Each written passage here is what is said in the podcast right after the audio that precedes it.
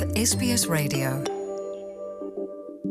ਦੋਸਤੋ telephone line ਤੇ ਇਸ ਵੇਲੇ ਕੈਨਬਰਾ ਤੋਂ ਸਰਦਾਰ ਪਰਮਿੰਦਰ ਸਿੰਘ ਹੁਣਾਂ ਨੇ ਸਾਡੇ ਨਾਲ ਸਾਂਝ ਬਣਾਈ ਆ।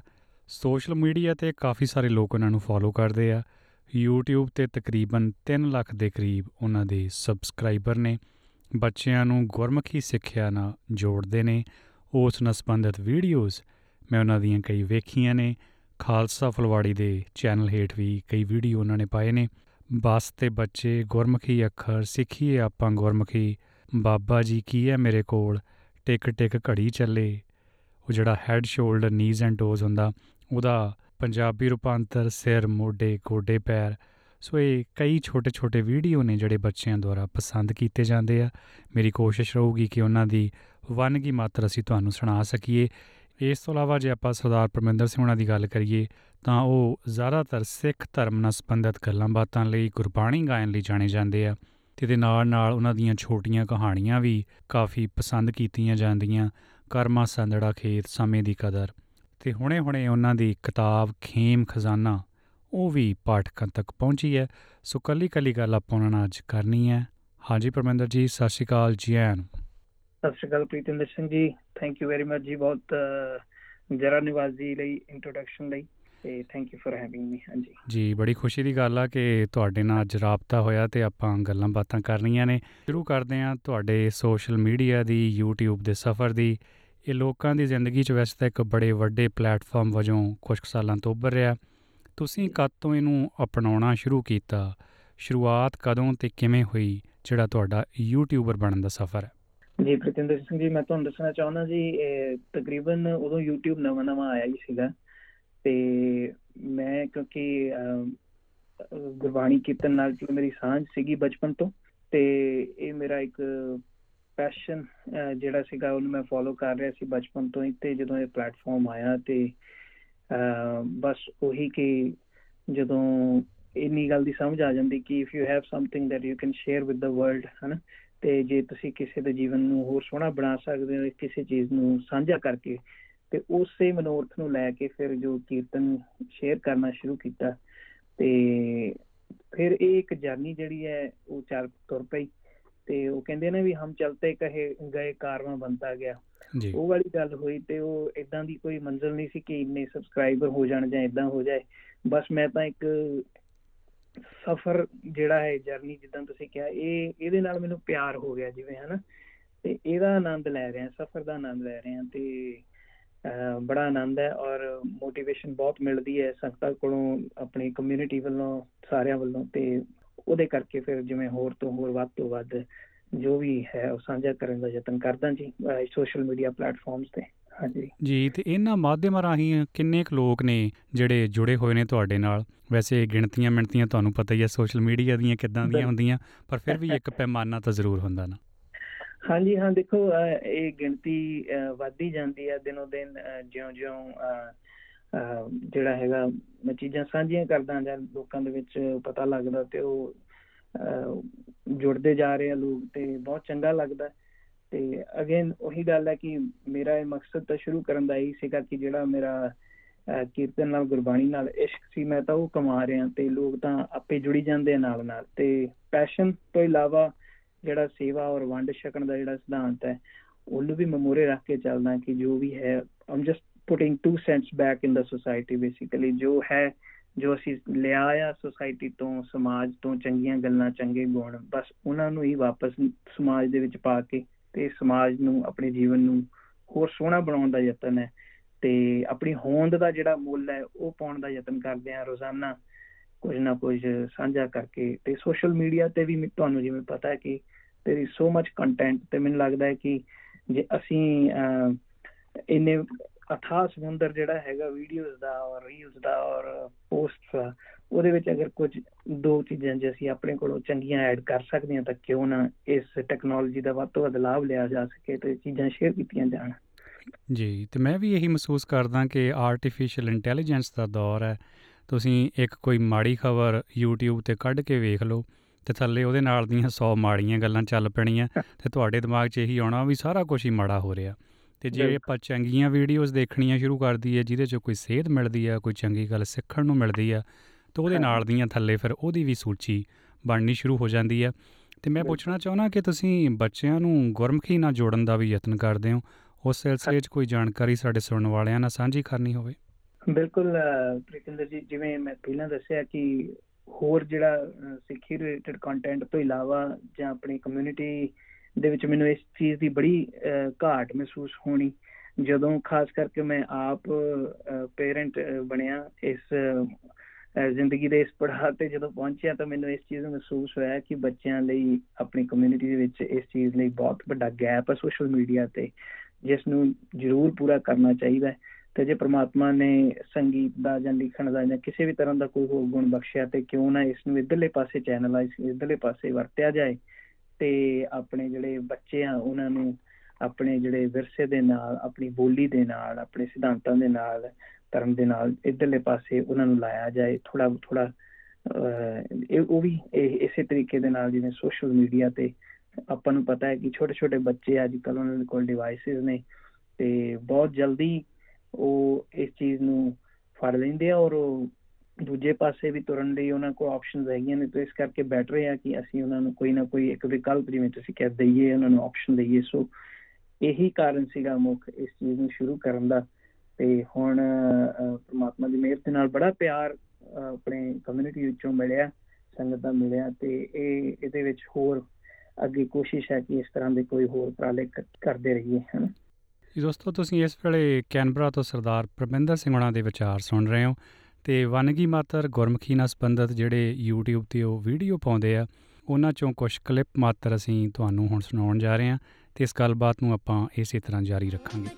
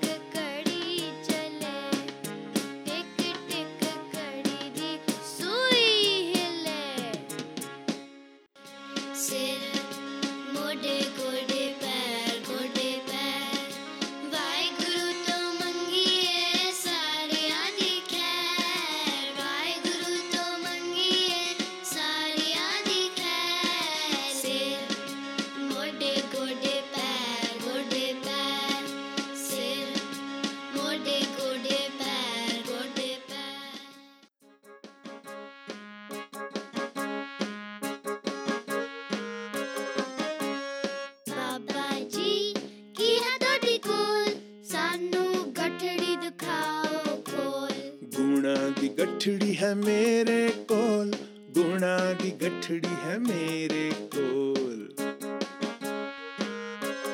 ਇਹ ਲਓ ਦਇਆ ਦਾ ਗੁਣ ਨਿਮਰਤਾ ਦਾ ਗੁਣ ਧੀਰਜ ਦਾ ਗੁਣ ਨਾਲ ਸੱਤ ਤੇ ਸੰਤੋਖ ਦਇਆ ਦਾ ਗੁਣ ਲਓ ਨਿਮਰਤਾ ਦਾ ਗੁਣ ਧੀਰਜ ਦਾ ਗੁਣ ਨਾਲ ਸੱਤ ਤੇ ਸੰਤੋਖ ਤੇ ਪਰਮਿੰਦਰ ਸਿੰਘ ਜੀ ਸਮਾਜਿਕ ਤੌਰ ਤੇ ਪ੍ਰਚਲਿਤ ਗੱਲਾਂ ਉਹਨਾਂ ਨੂੰ ਤੁਸੀਂ ਕਾਵ ਰੂਪ ਦਿੱਤਾ ਪਿੱਛੇ ਜੇ ਮੈਂ ਵੇਖਦਾ ਸੀ ਵੀਡੀਓ ਵਾਲੇ ਪਟੇ ਤੇ ਵੀ ਚਾੜਿਆ ਜੇ ਤੁਹਾਡੇ ਯਾਦ ਹੋਣ ਤਾਂ ਉਹ ਵੀ ਸਾਡੇ ਸੁਣਨ ਵਾਲਿਆਂ ਨਾਲ ਸਾਂਝਾ ਕਰੋ ਤਾਂ ਮੈਨੂੰ ਚੰਗਾ ਲੱਗੇ। ਹਾਂਜੀ ਉਹ ਤਾਂ ਅਮ, ਬਹੁਤ ਹੀ ਰੀਸੈਂਟ ਉਹ ਵੀਡੀਓ ਸੀ ਜਿਹੜੀ ਕਿ ਮੈਂ ਕੱਲ ਪਰਸੋਂ ਹੀ ਹਜੇ ਉਹਨੂੰ ਬੈਠੇ ਬੈਠੇ ਨੇ ਲਿਖਿਆ। ਤੇ ਉਹ ਕੁਝ ਇਸ ਤਰ੍ਹਾਂ ਹੈ ਕਿ ਜਿਹਾ ਮਾਲੀ ਤੇਹਾ ਬਾਗ ਜਿਹਾ ਜੇਰਾ ਤੇਹਾ ਤਿਆਗ। ਜਿਹੇ ਸੰਦ ਤੇਹੇ ਤਖਾਣ ਜਿਹੇ ਲੋਗ ਤੇਹ ਅਖਾਣ ਜਿਹੀ ਮਾਂ ਤੇਹੀ ਧੀ ਜਿਹਾ ਕਿਰਦਾਰ ਤੇਹੀ ਲੀ ਜਿਹਾ ਭਾਂਡਾ ਤੇਹਾ ਟੱਕਣ ਜਿਹਾ ਦੁੱਧ ਤੇਹਾ ਮੱਖਣ ਜਿਹੇ ਮਿੱਤਰ ਤੇਹ ਗਵਾ ਜਿਹੇ ਦਰਖਤ ਤੇਹੀ ਹਵਾ ਜਿਹੀ ਰੋਟੀ ਤੇਹਾ ਸਰੀਰ ਜਿਹੀ ਗਰੀਬੀ ਤੇਹਾ ਫਕੀਰ ਜਿਹੀ ਪੜ੍ਹਾਈ ਤੇਹੀ ਲਿਖਤ ਜਿਹਾ ਉਸਤਾਦ ਤੇਹੀ ਸਿੱਖਤ ਜਿਹਾ ਨਾਦ ਤੇਹਾ ਗੀਤ ਜਿਹੀ ਖਿੱਚ ਤੇਹੀ ਪ੍ਰੀਤ ਜਿਹੀ ਨੀਤ ਤੇਹੀ ਮੁਰਾਦ ਜਿਹੀ ਸੰਭਾਲ ਤੇਹੀ ਮਿਆਦ ਜਿਹੀ ਸੇਵਾ ਤੇਹਾ ਫਲ ਜਿਹਾ ਅੱਜ ਤੇਹਾ ਕੱਲ ਜਿਹੀ ਮਤ ਤੇਹ ਕਰਮ ਜਿਹਾ ਧਿਆਨ ਤੇਹਾ ਧਰਮ ਜਿਹੀ ਸੰਗਤ ਤੇਹੀ ਰੰਗਤ ਜਿਹਾ ਭਾਂਡਾ ਤੇਹੀ ਮੰਗਤ। ਜੀ ਬਹੁਤ ਖੂਬ ਬਹੁਤ ਖੂਬ। ਤੁਹਾਡੀ ਯਾਦ ਸ਼ਕਤੀ ਨੂੰ ਵੀ ਸਲਾਮ ਹੈ। ਬਹੁਤ ਸੋਹਣਾ ਲਿਖਿਆ। ਮਿਹਰਬਾਨੀ। ਤੇ ਆਪਾਂ ਗੱਲ ਕਰਦੇ ਹਾਂ ਪਦਾਰਥਵਾਦ ਦਾ ਪਸਾਰਾ ਦੇਖੋ ਕਿੰਨਾ ਲੋਕਾਂ ਦੀ ਜ਼ਿੰਦਗੀ 'ਚ ਤਣਾਅ ਕਿੰਨਾ ਸਟ੍ਰੈਸ ਕਿੰਨਾ। ਆਪਾਂ ਵੇਖਦੇ ਹਾਂ ਹਨਾ ਇਹ ਚੀਜ਼ਾਂ ਨੇ ਜਿਹੜੀਆਂ ਲੋਕਾਂ ਦੇ ਸਿਰਾਂ 'ਚ ਅੰਦਰੋਂ ਅੰਦਰ ਇੱਕ ਸੁੰਨ ਮੁਕੀਆਂ ਵੱਜਦੀਆਂ। ਤੁਸੀਂ ਕਈ ਵੀਡੀਓ ਜ਼ਰੀਏ ਸਾਦਗੀ ਸਬਰ ਸ਼ੁਕਰ ਦਾ ਸੁਨੇਹਾ ਵੀ ਦਿੰਦੇ ਹੋ। ਸੋ ਉਸ। ਸਿਲਸਿਲੇ 'ਚ ਕੋਈ ਵਿਚਾਰ ਸਾਂਝੇ ਕਰਨੇ ਹੋਣ ਜਾਂ YouTube ਜ਼ਰੀਏ ਜਾਂ ਵੀਡੀਓ ਜ਼ਰੀਏ ਇਸ ਕਿਸਮ ਦੀਆਂ ਕੋਈ ਗੱਲਾਂ ਕੀਤੀਆਂ ਹੋਣ? ਹਾਂਜੀ ਜ਼ਰੂਰ ਪ੍ਰੀਤਿੰਦਰ ਸਿੰਘ ਜੀ ਜਿਵੇਂ ਮੈਂ ਸਮਝਦਾ ਕਿ ਇੱਕ ਬਹੁਤ ਹੀ ਜ਼ਿਆਦਾ ਬੇਸਿਕ ਨੀਡ ਆ ਆਪਣੇ ਹਿਊਮਨ ਜਿਹੜਾ ਨੇਚਰ ਹੈ ਉਸ ਦੀ ਕਿ ਖੁਸ਼ ਰਹਿਣਾ ਸੁਖੀ ਰਹਿਣਾ ਹਨ। ਅਸੀਂ ਸਾਰੇ ਹੀ ਇਸ ਚੀਜ਼ ਨੂੰ ਚਾਹੁੰਦੇ ਹਾਂ ਵੀ ਅਸੀਂ ਜੀਵਨ ਦੇ ਵਿੱਚ ਆਨੰਦ ਮਾਣੀਏ, ਖੁਸ਼ੀਆਂ ਮਾਣੀਏ, ਖੇੜੇ 'ਚ ਰਹੀਏ। ਪਰ ਅੱਜ ਦੀ ਜਿਹੜੀ ਭੱਜ ਦੌੜ ਦੀ ਜ਼ਿੰਦਗੀ ਹੈ ਤੇ ਇਹਦੇ ਵਿੱਚ ਜਿਹੜਾ ਚਿੰਤਾ, ਤਣਾਅ ਸਟ੍ਰੈਸ ਜਿਵੇਂ ਤੁਸੀਂ ਵੀ ਕਿਹਾ, ਇਹ ਬਹੁਤ ਜ਼ਿਆਦਾ ਵੱਧ ਗਿਆ ਹੈ, ਹਨਾ? ਤੇ ਸਾਡੇ ਕੋਲ ਬਿਲਕੁਲ ਵੀ ਸਮਾਂ ਨਹੀਂ ਹੈ। ਸਮਾਂ ਨਹੀਂ ਹੈ ਆਪਣੇ ਰਿਸ਼ਤਿਆਂ ਲਈ, ਆਪਣੇ ਆਪ ਲਈ, ਆਪਣੇ ਜਿਹੜੀਆਂ ਹੈਗੀਆਂ ਬੇਸਿਕ ਜਿਹੜੀਆਂ ਨੀਡਸ ਨੇ, ਜਿਵੇਂ ਇਹਨਾਂ ਇਹਨਾਂ ਨੂੰ, ਇਹਨਾਂ ਵੱਲ ਧਿਆਨ ਕਰਨ ਲਈ। ਬਿਲਕੁਲ ਵੀ ਸਮਾਂ ਨਹੀਂ ਬਚਦਾ। ਜੇ ਥੋੜਾ ਬਹੁਤ ਸਮਾਂ ਬਚਦਾ ਵੀ ਹੈ ਤਾਂ ਮੈਨੂੰ ਲੱਗਦਾ ਅਸੀਂ ਉਹ ਅਹ, ਜਾਣੇ ਜਾਣੇ ਸੋਸ਼ਲ ਮੀਡੀਆ ਤੇ ਕਈ ਵਾਰੀ ਖਚਤ ਕਰ ਦਿੰਦੇ ਹਨ। ਤੇ ਉਹ ਵੀ ਚਾਹੁੰਦੇ ਆ ਜਿਹੜੇ ਸੋਸ਼ਲ ਮੀਡੀਆ ਵਾਲੀਆਂ ਕੰਪਨੀਆਂ ਵੀ ਅਸੀਂ ਉਹਨਾਂ ਨੂੰ ਸਮਾਂ ਦਈਏ ਤੇ ਅਸੀਂ ਉਹਨਾਂ ਦੇ ਜਿਹੜੇ ਵਿਸ਼ਾਏ ਜਹਾਜ਼ ਦੇ ਵਿੱਚ ਆਮ ਕਰਕੇ ਫਸ ਜਾਂਦੇ ਆ ਤੇ ਜਦ ਸਾਡਾ ਜਿਹੜਾ ਚਿੰਤਾ ਤਣਾਅ ਜਿਹੜਾ ਇਹ ਇਹ ਵਾਲਾ ਪਾਸਾ ਹੈ ਅਸੀਂ ਉਧਰ ਕਈ ਵਾਰੀ ਅਵੇਸਲੇ ਹੋ ਜਾਂਦੇ ਆ ਉਹੀ ਗੱਲਾਂ ਨੇ ਜੋ ਸਾਨੂੰ ਸਾਡੇ ਵੱਡਿਆਂ ਵਡੇਰਿਆਂ ਨੇ, ਗੁਰੂਆਂ ਫਕੀਰਾਂ ਨੇ ਸਾਡੀ ਝੋਲੀ ਪਾਈਆਂ, ਸਾਡੇ ਸਾਨੂੰ ਸਮਝਾਉਣ ਲਈ ਉਹ ਉਹਨਾਂ ਨੇ ਬਹੁਤ ਕੁਝ ਲਿਖਿਆ, ਦੱਸਿਆ, ਸੁਣਾਇਆ ਤੇ ਕੁਝ ਮੇਰੇ ਵਲਵਲੇ ਜੋ ਮੇਰੇ ਤਜਰਬੇ ਸਨ, ਉਹਨਾਂ ਨੂੰ ਇਹ ਇਸ ਤਰੀਕੇ ਦੇ ਨਾਲ ਫਿਰ ਕਿਤਾਬਬੱਧ ਕਰਨ ਦਾ ਸੀ ਯਤਨ ਕੀਤਾ ਸੀਗਾ ਕਿ ਜਿਸ ਵਿੱਚ ਇਹ ਜਿਹੜਾ ਟੌਪਿਕ ਹੈ, ਜਿਹੜਾ ਕਿ ਇੰਨਾ ਜ਼ਿਆਦਾ ਇੰਪੋਰਟੈਂਟ ਟੌਪਿਕ ਹੈ ਜੀਵਨ ਦੇ ਵਿੱਚ। ਉਸ ਨੂੰ ਇਕੱਠਾ ਉਸ ਨੂੰ ਇਸ ਰੂਪ ਦੇ ਵਿੱਚ ਖੇਮ ਖਜ਼ਾਨਾ ਰੂਪ ਦੇ ਵਿੱਚ ਪੇਸ਼ ਕਰਨ ਦੀ ਕੋਸ਼ਿਸ਼ ਕੀਤੀ ਹੈ ਕਿ ਗੱਲਾਂ ਜਿਹੜੀਆਂ ਕਿ ਅਸੀਂ ਰੋਜ਼ਾਨਾ ਆਪਣੇ ਜੀਵਨ ਦੇ ਵਿੱਚ ਅਪਣਾ ਸਕਦੇ ਹਾਂ ਉਹਨਾਂ ਨੂੰ ਇਕੱਠਿਆਂ ਕਰਕੇ ਕਵਿਤਾਵਾਂ ਅਤੇ ਲੇਖਾਂ ਦੇ ਰੂਪ ਦੇ ਵਿੱਚ ਇਸ ਕਿਤਾਬ ਦੇ ਵਿੱਚ ਪਾਈਆਂ ਨੇ। ਜੀ ਮੇਰੀ ਕੋਸ਼ਿਸ਼ ਰਹੂਗੀ ਉਹਨਾਂ ਵਿਚਲੇ ਲੇਖ ਪੜ੍ਹਨ ਦੀ ਤੇ ਉਹ ਸਾਡੇ ਸੁਣਨ ਵਾਲਿਆਂ ਤੱਕ ਪਹੁੰਚਦੇ ਕਰਨ ਦੀ। ਤੇ ਆਪਾਂ ਗੱਲ ਕਰੀਏ YouTube ਦੀ ਵੀਡੀਓ ਦੀ ਸਮਾਂ ਕੱਢਣਾ ਬੜਾ ਔਖਾ। ਜਾਂ ਤਾਂ ਉਹਦੇ ਚੋਂ ਕੁਝ ਦੀਂਦਾ ਹੋਵੇ ਹਨਾ? ਜਾਂ ਕਿਉਂਕਿ ਜਿਸ ਕਿਸਮ ਦੀ ਦੁਨੀਆ 'ਚ ਆਪਾਂ ਰਹਨੇ ਆ ਰੋਜ਼ੀ ਰੋਟੀ ਵੀ ਕਮਾਉਣੀ ਬੜੀ ਜ਼ਰੂਰੀ ਆ। ਆਮਦਨ ਦੇ ਲਿਹਾਜ਼ ਨਾਲ ਤਾਂ YouTube ਨਾਲ ਘਰ ਚੱਲਣਾ ਔਖਾ। ਤੇ ਰੋਜ਼ਗਾਰ ਵਜੋਂ ਫਿਰ ਤੁਸੀਂ ਕੀ ਕਰਦੇ ਹੋ? ਥੋੜਾ ਜਿਹਾ ਆਪਣੀ ਨਿੱਜੀ ਜ਼ਿੰਦਗੀ ਬਾਰੇ ਦੱਸਣਾ ਚਾਹੋਗੇ? ਹਾਂਜੀ ਜ਼ਰੂਰ। ਪ੍ਰਮਾਤਮਾ ਦੀ ਮਿਹਰ ਨਾਲ ਮੈਂ ਆਈਟੀ ਦੇ ਖੇਤਰ ਦੇ ਵਿੱਚ ਨੌਕਰੀ ਕਰਦਾ ਜੀ। ਤੇ ਮੈਨੂੰ ਇਸ ਖੇਤਰ ਦੇ ਵਿੱਚ ਤਕਰੀਬਨ ਹੁਣ 15 ਸਾਲ ਹੋ ਗਏ ਆ। ਔਰ 15 ਸਾਲਾਂ ਦੇ ਵਿੱਚ ਵੱਖ-ਵੱਖ ਆਰਗੇਨਾਈਜੇਸ਼ਨ ਕੰਪਨੀਆਂ ਔਰ ਵੱਖ-ਵੱਖ ਅਹੁਦਿਆਂ ਤੇ ਚਾਹੇ ਉਹ ਸਰਕਾਰੀ ਹੈ ਤੇ ਚਾਹੇ ਪ੍ਰਾਈਵੇਟ ਉਹਨਾਂ ਤੇ ਰਹਿਣ ਦਾ ਮੈਨੂੰ ਮੌਕਾ ਜਿਹੜਾ ਮਿਲ- ਮਿਲਦਾ ਰਿਹਾ। ਤੇ ਆਈਟੀ ਦੇ ਵਿੱਚ ਜਿਵੇਂ ਕਿ ਹੁਣ ਤਾਂ ਖੈਰ ਜਿਵੇਂ ਟੈਕਨੋਲੋਜੀ ਦਾ ਹੀ ਜ਼ਮਾਨਾ ਹੈ ਔਰ ਇਹ ਇੱਕ ਬਹੁਤ ਹੀ ਜਿਹੜਾ ਹੌਟ ਪ੍ਰੋਫੈਸ਼ਨ ਹੈਗਾ। ਤੇ ਮੈਂ ਬੜਾ ਖੁਸ਼ਕਿਸਮਤ ਹਾਂ ਕਿ ਮੈਂ ਇਸ ਪ੍ਰੋਫੈਸ਼ਨ 'ਚ ਹਾਂ ਤੇ ਨਾਲ ਨਾਲ ਇਸ ਤੋਂ ਇਲਾਵਾ ਅਹ, ਜਿਹੜਾ ਹੈਗਾ ਮੇਰੀ ਆਪਣੀ ਕੰਪਨੀ ਹੈ ਜਿਸ ਵਿੱਚ ਵੀ ਆਈਟੀ ਸਰਵਿਸਿਜ਼ ਮੈਂ ਪ੍ਰੋਵਾਈਡ ਕਰਦਾ ਹਾਂ ਤੇ ਸੋ ਇਹ ਮੇਰਾ ਜਿਹੜਾ ਮੇਨ ਪੇਸ਼ਾ ਹੈ ਪੇਸ਼ੇ ਵਜੋਂ ਮੈਂ ਆਈਟੀ ਦਾ ਹੀ ਪ੍ਰੋਫੈਸ਼ਨ ਹੈ ਜੀ।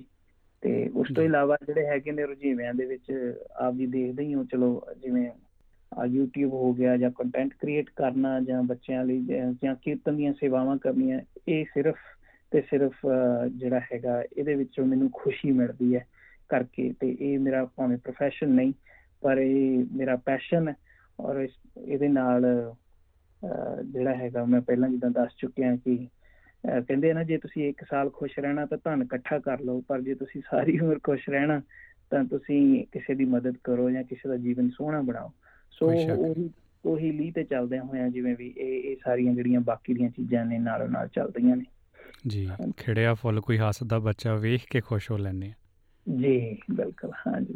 ਖੁਸ਼ੀ ਉਮੀਦ ਕਰਦੇ ਹਾਂ ਕਿ ਵੈਸੇ ਤਾਂ ਸਭ ਦੇ ਖੁਸ਼ੀ ਦੇ ਮਾਇਨੇ ਵੱਖੋ ਵੱਖਰੇ ਆ ਪਰ ਖੁਸ਼ੀ ਖੇੜਾ ਹਰ ਕਿਸੇ ਨੂੰ ਨਸੀਬ ਹੋਵੇ ਇਸ ਚੀਜ਼ ਦੀ ਵੀ ਅਰਦਾਸ ਸਿੱਖ ਭਾਈਚਾਰਾ ਨਾਲ ਦੀ ਨਾਲ ਕਰਦਾ ਰਹਿੰਦਾ। ਤੇ ਜੀ। ਪੰਜਾਬ ਚੋਂ ਆਇਆਂ ਨੂੰ ਕਿੰਨਾ ਕੁ ਵਕਤ ਹੋਇਆ? ਕਿਉਂਕਿ ਇੱਥੇ ਆ ਕੇ ਪੈਰ ਲਾਉਣੇ ਤੇ ਫਿਰ ਇਹਨਾਂ ਚੀਜ਼ਾਂ ਲਈ ਵਕਤ ਕੱਢਣਾ ਆਪਣੇ ਆਪ 'ਚ ਇੱਕ ਵੱਡੀ ਗੱਲ ਹੁੰਦੀ ਹੈ। ਮੈਂ ਦੱਸਣਾ ਚਾਹੁੰਦਾ ਵੀ ਮੈਨੂੰ ਹੋਇਆ ਨੂੰ ਇੱਥੇ ਤਕਰੀਬਨ 15 ਸਾਲ ਹੋ ਗਏ ਜੀ ਮੈਂ ਸਟੂਡੈਂਟ ਹੀ ਆਇਆ ਸੀਗਾ ਜਿਵੇਂ ਸਟੂਡੈਂਟ ਵੀਜ਼ੇ ਤੇ। ਇਸ ਤੋਂ ਪਹਿਲਾਂ ਮੈਂ ਇੰਗਲੈਂਡ ਸੀਗਾ 2 ਸਾਲ ਉੱਥੇ ਰਿਹਾ ਤੇ ਇਹ ਜਿਹੜਾ ਆਸਟ੍ਰੇਲੀਆ ਆ ਕੇ ਆਸਟ੍ਰੇਲੀਆ ਦਾ ਜਿਹੜਾ ਆ ਕੇ ਇੱਥੇ ਆ ਕੇ ਸੈੱਟ ਹੋਣਾ ਔਰ ਉਹ ਉਹ ਵੀ ਇੱਕ ਜਿਹੜਾ ਸਫ਼ਰ ਹੈ ਬੜਾ ਸੁਹਾਵਣਾ ਔਰ ਬਹੁਤ ਸੁਹਾਵਣਾ ਹੀ ਕਹੂੰਗਾ ਕਿਉਂਕਿ ਮੈਂ ਕਿਉਂਕਿ ਮੈਨੂੰ ਲੱਗਦਾ ਹੈ ਕਿ ਅਹ, ਜਿਹੜਾ ਐਕਸੈਪਟੈਂਸ ਹੈ ਜਾਂ ਇਹ ਭਾਣਾ ਹੈ ਇਹ ਸਭ ਤੋਂ ਵੱਡੀ ਚੀਜ਼ ਹੈ ਤੇ ਉਤਾਰ ਚੜਾਅ ਤਾਂ ਆਉਂਦੇ ਹੀ ਰਹਿੰਦੇ ਨੇ ਤੇ ਇਹ ਸਾਰਿਆਂ ਦੀ ਜ਼ਿੰਦਗੀ ਚ ਆਉਂਦੇ ਨੇ। ਤੇ ਉਹ ਉਹ ਤੁਹਾਨੂੰ ਜ਼ਰੂਰ ਕੁਝ ਨਾ ਕੁਝ ਦੇ ਕੇ ਜਾਂਦੇ ਨੇ। ਤੇ ਇਹ ਸਾਰੇ ਸਫ਼ਰ ਦੌਰਾਨ ਇਦਾਂ ਦੇ ਉਤਾਰ ਚੜਾਅ ਵੀ ਆਏ। ਲੇਕਿਨ ਅਹ, ਮੈਂ ਸਮਝਦਾ ਕਿ ਬਹੁਤ ਹੀ ਵਧੀਆ ਰਿਹਾ ਫਿਰ ਵੀ ਸਾਰਾ ਜਿਹੜਾ ਸਫ਼ਰ ਹੈ। ਔਰ ਅਹ, ਮੇਰੇ ਜਦੋਂ ਮੈਂ ਇੱਥੇ ਆਇਆ ਆਪਣੀ ਡਿਗਰੀ ਪੂਰੀ ਕਰਨ ਤੋਂ ਬਾਅਦ ਮੈਨੂੰ ਨਾਲੋਂ ਨਾਲ ਅਹ, ਨੌਕਰੀ ਮਿਲ ਗਈ ਸੀਗੀ ਆਈਟੀ ਦੇ ਵਿੱਚ ਹੀ ਆਪਣੀ ਫੀਲਡ ਦੇ ਅੰਦਰ। ਉਸ ਤੋਂ ਬਾਅਦ ਜਿਹੜਾ ਜਿੱਦਾਂ ਇੱਥੇ ਆ ਕੇ ਹੁੰਦਾ ਵੀ ਅਸੀਂ ਹੁਣ ਪੱਕੇ ਹੋਈਏ। ਤੇ ਉਹ ਵਾਲੀ ਪ੍ਰੋਸੈਸ ਉਸ ਤੋਂ ਬਾਅਦ ਫਿਰ ਗ੍ਰਸਤੀ ਜੀਵਨ ਦੇ ਵਿੱਚ ਦਾਖਲਾ ਤੇ ਉਸ ਤੋਂ ਬਾਅਦ ਫਿਰ ਜਿਵੇਂ ਅਹ, ਮੇਰੀ ਧਰਮ ਪਤਨੀ ਅਹ, ਜਿਹੜੀ ਕਿ ਅਹ, ਉਹ ਵੀ ਕਲਚਰ ਦੇ ਨਾਲ ਗੁਰਸਿੱਖੀ ਨਾਲ ਜੁੜੀ ਹੋਈ ਹੈ ਤੇ ਇਸੇ ਤਰ੍ਹਾਂ ਗਾਂ ਬੱਚੇ ਮੇਰੇ ਦੋ ਬੇਟੀਆਂ ਹਨ ਤੇ ਉਹ ਵੀ ਅਹ, ਬਹੁਤ ਸੋਹਣਾ ਤੁਸੀਂ ਦੇਖਦੇ ਹੀ ਹੋ ਅਹ, ਜਿਹੜਾ ਤੁਸੀਂ ਪਹਿਲਾਂ Song ਵੀ ਪਲੇ ਕੀਤਾ ਉਹਦੇ ਵਿੱਚ ਵੀ ਬੇਟੀਆਂ ਦਾ ਹੀ ਕੰਟਰੀਬਿਊਸ਼ਨ ਹੈ ਤੇ ਉਹ ਮੈਨੂੰ ਬਹੁਤ ਉਤਸ਼ਾਹ ਦਿੰਦੀਆਂ ਹਨ। ਮੇਰੇ ਘਰ ਵਾਲੀ ਮੈਨੂੰ ਬਹੁਤ ਉਤਸ਼ਾਹ ਦਿੰਦੀ ਹੈ। ਸਾਰਾ ਪਰਿਵਾਰ ਜਿਹੜਾ ਹੈਗਾ ਤੇ ਪ੍ਰਮਾਤਮਾ ਦੀ ਮਿਹਰ ਨਾਲ ਬਹੁਤ ਹੀ ਚੰਗਾ ਬੜਾ ਕਿਸਮਤ ਵਾਲਾ ਮੈਂ ਸਮਝਦਾ ਕਿ ਇਹੋ ਜਿਹਾ ਪਰਿਵਾਰ ਮਿਲਿਆ। ਜੀ ਇਹੋ ਜਿਹੀਆਂ ਗੱਲਾਂ ਅਸੀਂ ਕਰਨੀਆਂ ਇਸ ਲਈ ਵੀ ਜ਼ਰੂਰੀ ਸਮਝਦੇ ਹਾਂ ਕਿਉਂਕਿ ਤੁਸੀਂ ਸਾਡੇ ਲਈ ਖਾਸ ਹੋ ਪਰ ਜਦੋਂ ਇਹੋ ਜਿਹੀਆਂ ਗੱਲਾਂ ਕਰਦੇ ਹੋ ਤਾਂ ਸਾਨੂੰ ਆਪਣੇ ਵਰਗੇ ਆਮ ਜੇ ਲੱਗਦੇ ਹੋ।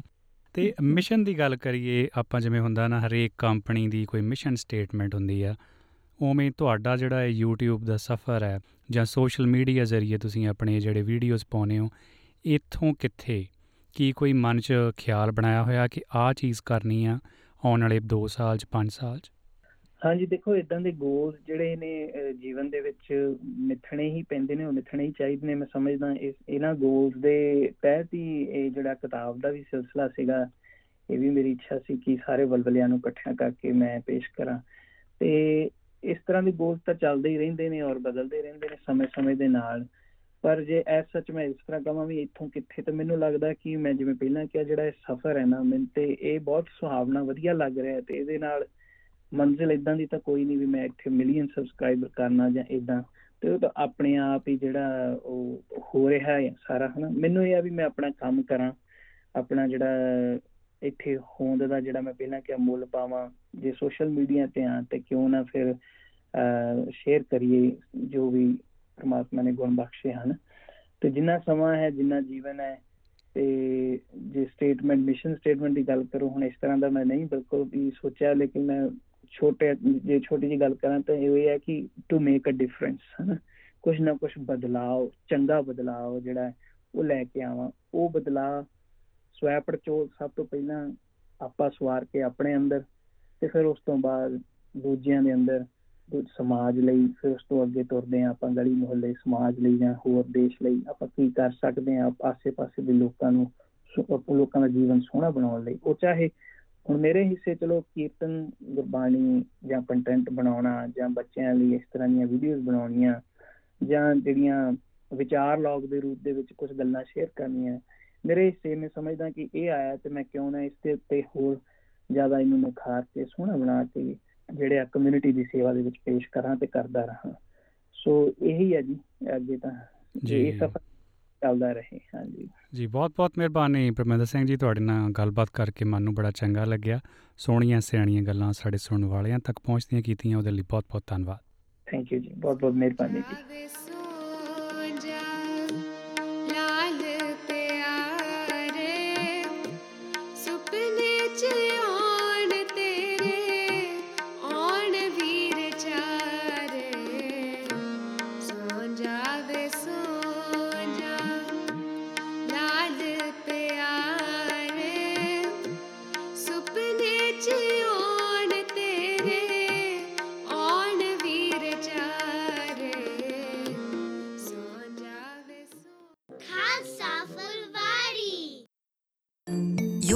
SBS Radio.